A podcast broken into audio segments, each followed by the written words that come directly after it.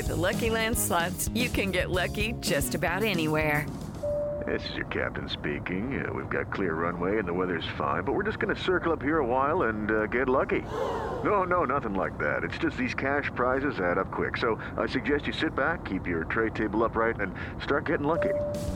Play for free at LuckyLandSlots.com. Are you feeling lucky? No purchase necessary. Void where prohibited by law. 18 plus terms and conditions apply. See website for details.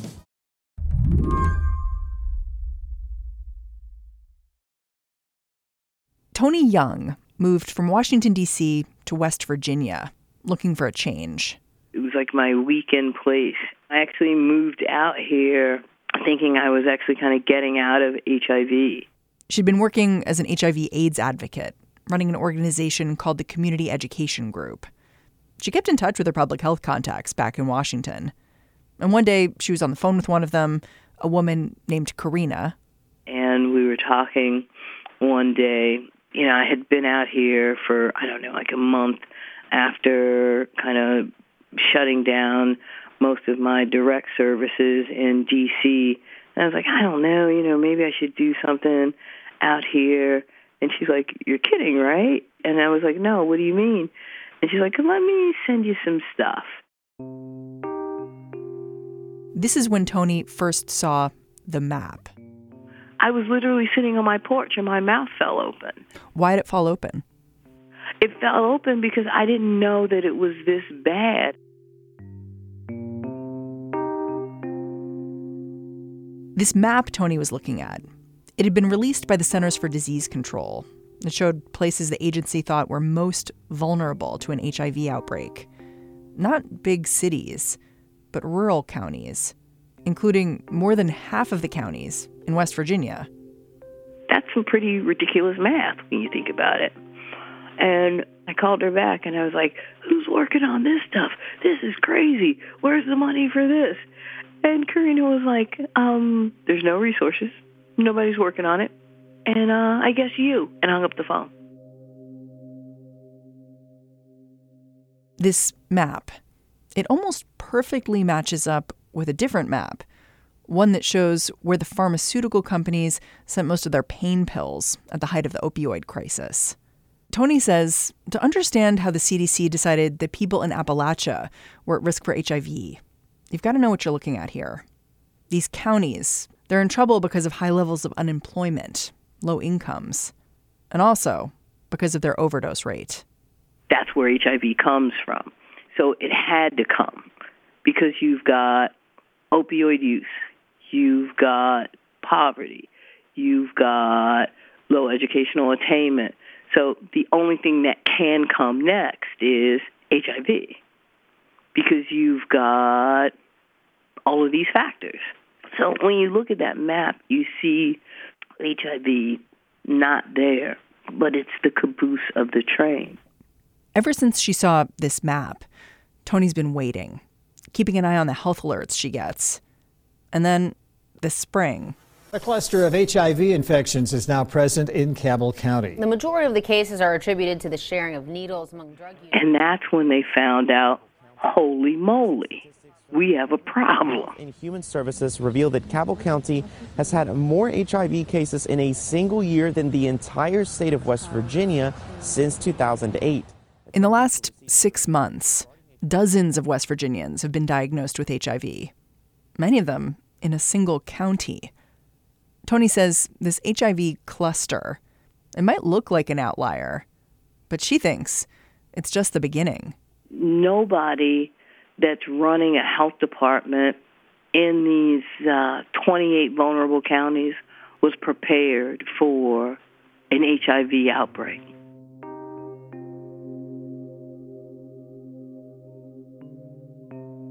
They were looking at an opioid outbreak but they weren't prepared for HIV. They weren't prepared for it the way it's it's coming. Today on the show, we're going to try to understand what is going on in West Virginia because West Virginia isn't alone. In the 80s, advocates in big cities forced public health systems to respond to the AIDS crisis. Decades later, can these rural counties do the same thing? I'm Mary Harris. You're listening to What Next? Stick with us.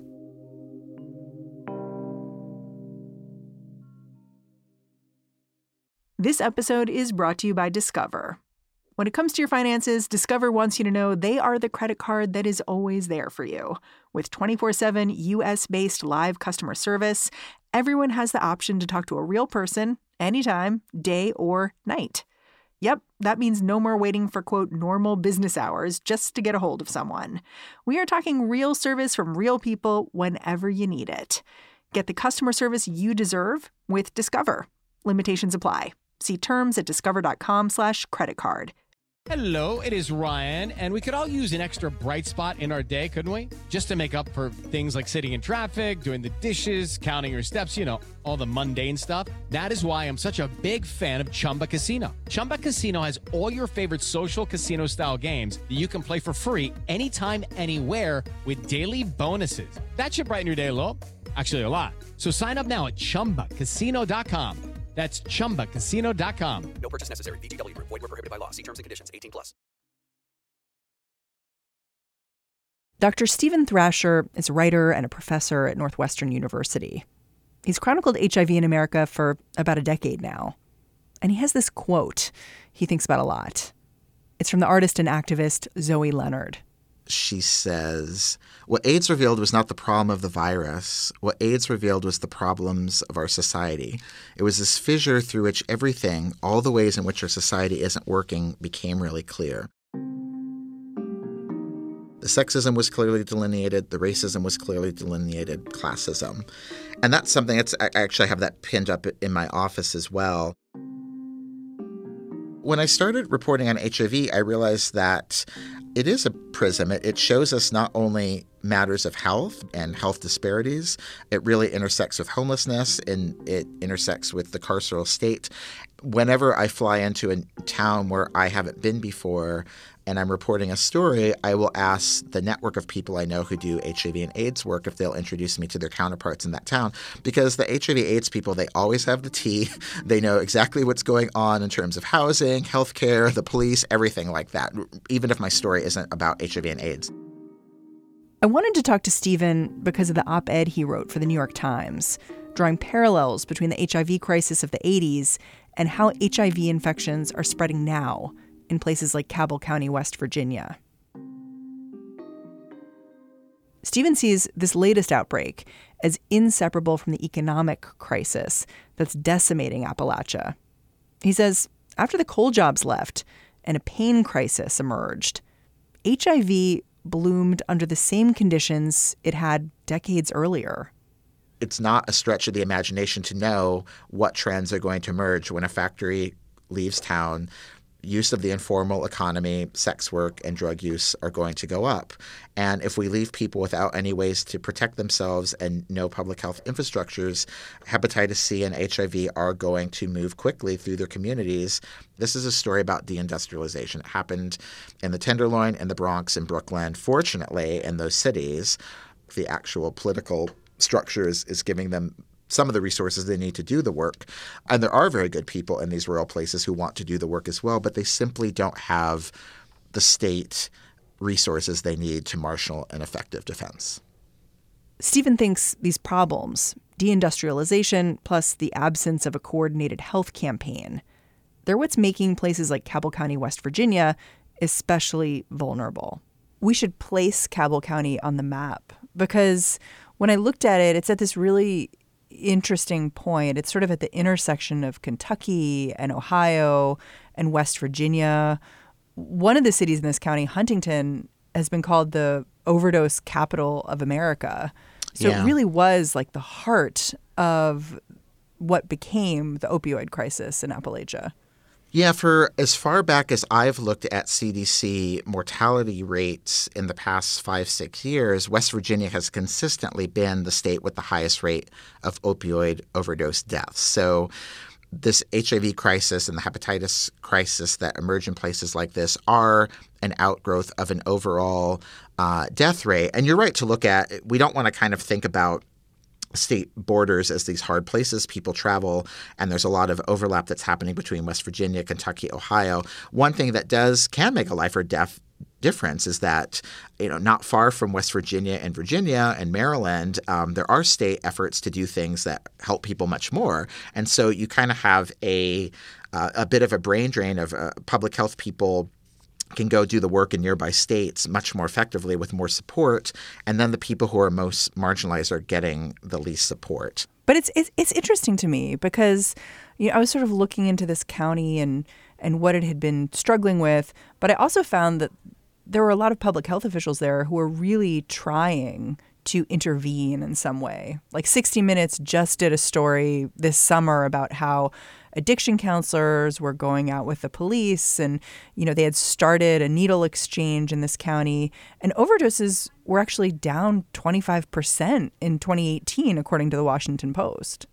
Yeah, one of the, the problems in West Virginia, I think, is that you have all of these counties that are, and there are great people trying to do stuff all over the place, but they're doing it really independently. There are 55 different counties in West Virginia. There's not an entire state effort that's coordinated to take these things on. There's not a federal effort uh, to deal with these things in this area. And you can only do so much harm reduction when things are criminalized. So when you send people out with the police, that's going to, one, uh, put people in harm's way with the police, particularly non white people and disabled people who, who are going to avoid and or are more likely to have violent and perhaps lethal interactions with the police. And then it also increases stigma in a way. Uh, we have a very, very different infrastructure for dealing with public health and HIV in Chicago, where I live, and in New York, that you don't need to go through the police to get access to these things. There's a big nonprofit, governmental and nonprofit um, ability to do it. And in places like Cabell County, the country doctor and even um, people in hospitals are not routinely testing people for HIV. So when they start seeing it, there's a real warning bell that goes off that this is just the tip of the iceberg. And it means that a lot of stuff that's going on you know, might not be diagnosed at all, that they, that they just might not have a handle on how many people are living with the virus. So we should say we, we don't know what caused this outbreak. We know that dozens of people have been diagnosed at this point. But I couldn't help but notice that over the last few years, Cabell County, they've had to really fight to keep some of their more progressive interventions for IV drug use going. Can you explain a little bit what happened with their local needle exchange? Do you know that story? Okay, so what happened in Cabell County is that the public health people are really on the defensive. And when they're trying to answer in public forums um, what's happening, they're, they're having to battle the idea that needle exchanges are the reason why HIV is rising. And in Huntington, the discussion focused on the needle exchange program and the rise in HIV cases, and that's where we begin tonight, where some of those numbers have reached an alarming level 76 confirmed. And this is a common thing that you can see anywhere in the country. There's a misnomer that if you give people clean syringes, that they are going to, you know, engage in quote unquote worse behavior and that it's going to make things get more out of control. Critics have questioned whether there's a connection between those rising HIV numbers and the harm reduction program at the health department. Dr. Kilkenny says there is no connection. The harm reduction program exists to keep that increase down pretty consistently, the research has shown that clean needle exchanges are things that help people get into drug treatment programs, and they also are very effective at lowering the rates of uh, HIV and hepatitis. And so in Cabell County, they're they're really trying to fight against these misnomers, and at the same time, they they should be able to be expanding their work, and they're really on the defensive and trying to hold back people who who are keeping them from doing the work that they need to do. I was reading that, you know, the Department of Health was battling this idea, as you said, that somehow the needle exchange was bad. I, found like a local news report from Charleston, which is just down the road, where you know they'd reported on their needles everywhere, and and we need to clean it up. And in Charleston, they actually did end up closing the needle exchange. But in Huntington, which is in Cabell County, they just put more restrictions and more restrictions. Like suddenly you needed an ID to get needles. And in 2018, they saw the number of needles that they distributed just plummet from like 60,000 to 20,000. Yeah, it's a real problem. The more requirements that are around something, the less it's going to be used. So, of course, uh, you're never going to, when you require an an ID. You're not going to get people who are undocumented, certainly not, you know, youth, uh, people who might need these things as well. But it also is just increasing the stigma. It's convincing people that there's something bad about this practice, a practice that we know will help people and will save lives, and not just the lives of the people actually using the intravenous drugs themselves. You know, I, I try not to to judge them or, or, make a moral argument about them. But it's not just a matter of them themselves, and their lives are, are valuable and precious, but it's also everyone around them. Uh, and so when when the restrictions are put on that result in fewer people using them, it's not just putting them at risk, but the people they're having sex with and, and the people in their lives as well.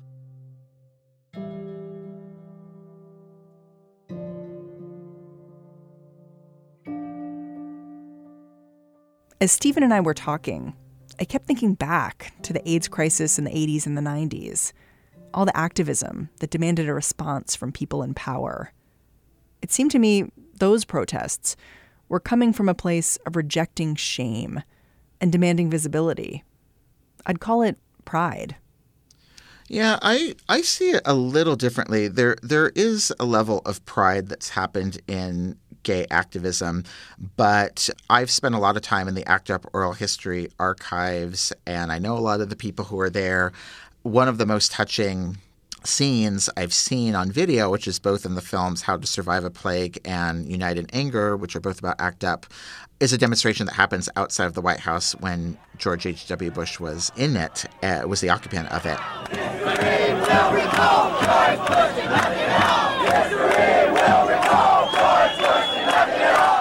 And to protest his inaction around HIV and AIDS, uh, people take ashes of their dead lovers and friends and hurl them over the White House fence onto the lawn.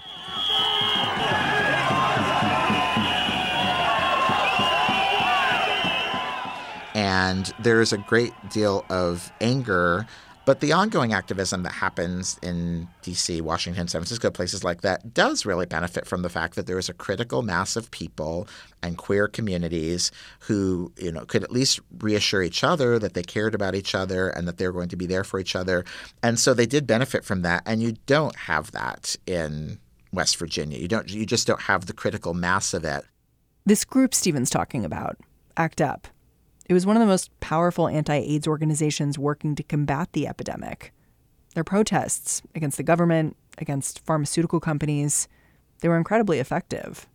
As someone who spent time in those ACT UP archives and really looked at the history of activism around HIV and AIDS, I wonder how much it suggests a way forward to you here in terms of how to get the attention to these communities, how to get the resources that they need.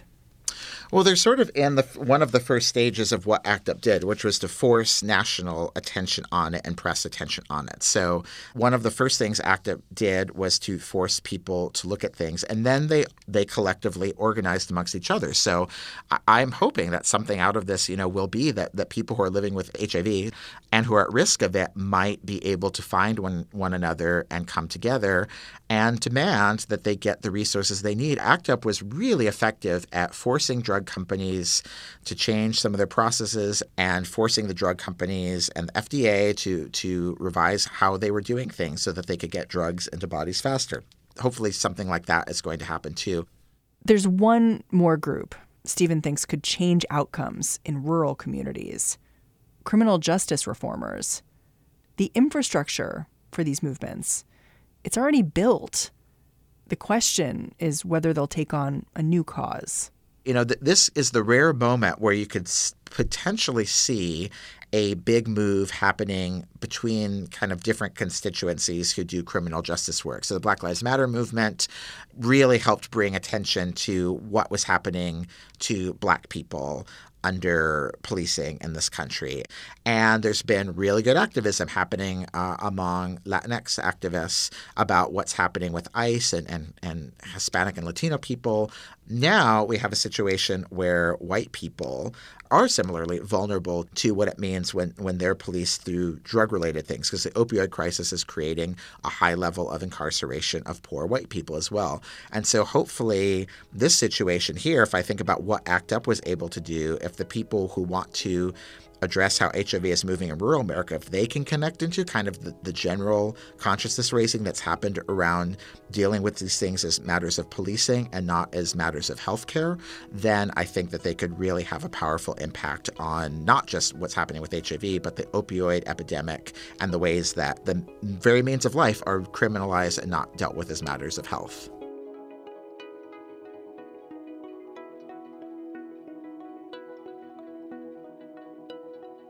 Dr. Stephen Thrasher, thank you so much for joining me. Thank you so much for having me. I really appreciate it, Mary. Stephen Thrasher is the Daniel Renberg Chair of Social Justice and Reporting at Northwestern University. That's where he's also an assistant professor of journalism.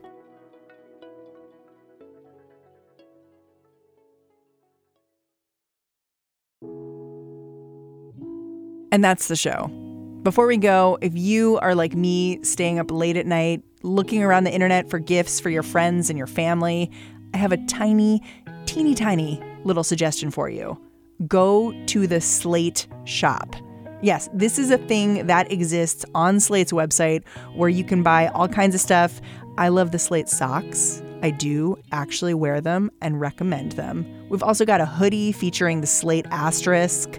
Now through December 25th, we're giving 15% off if you use the code SLATE15 at shop.slate.com. One more time. That is the code SLATE15 at shop.slate.com. Tell them What Next sent you. What Next is produced by Mary Wilson, Jason DeLeon, Danielle Hewitt, and Mara Silvers. And I'm Mary Harris. I'll talk to you tomorrow.